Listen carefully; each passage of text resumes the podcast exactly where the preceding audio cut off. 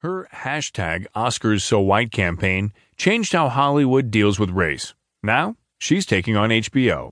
By Sonia Rao. In the Washington Post Style section. I'm Sam Scholl.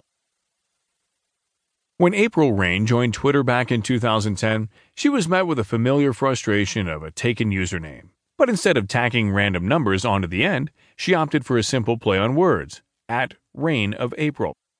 I decided I was royalty, she said.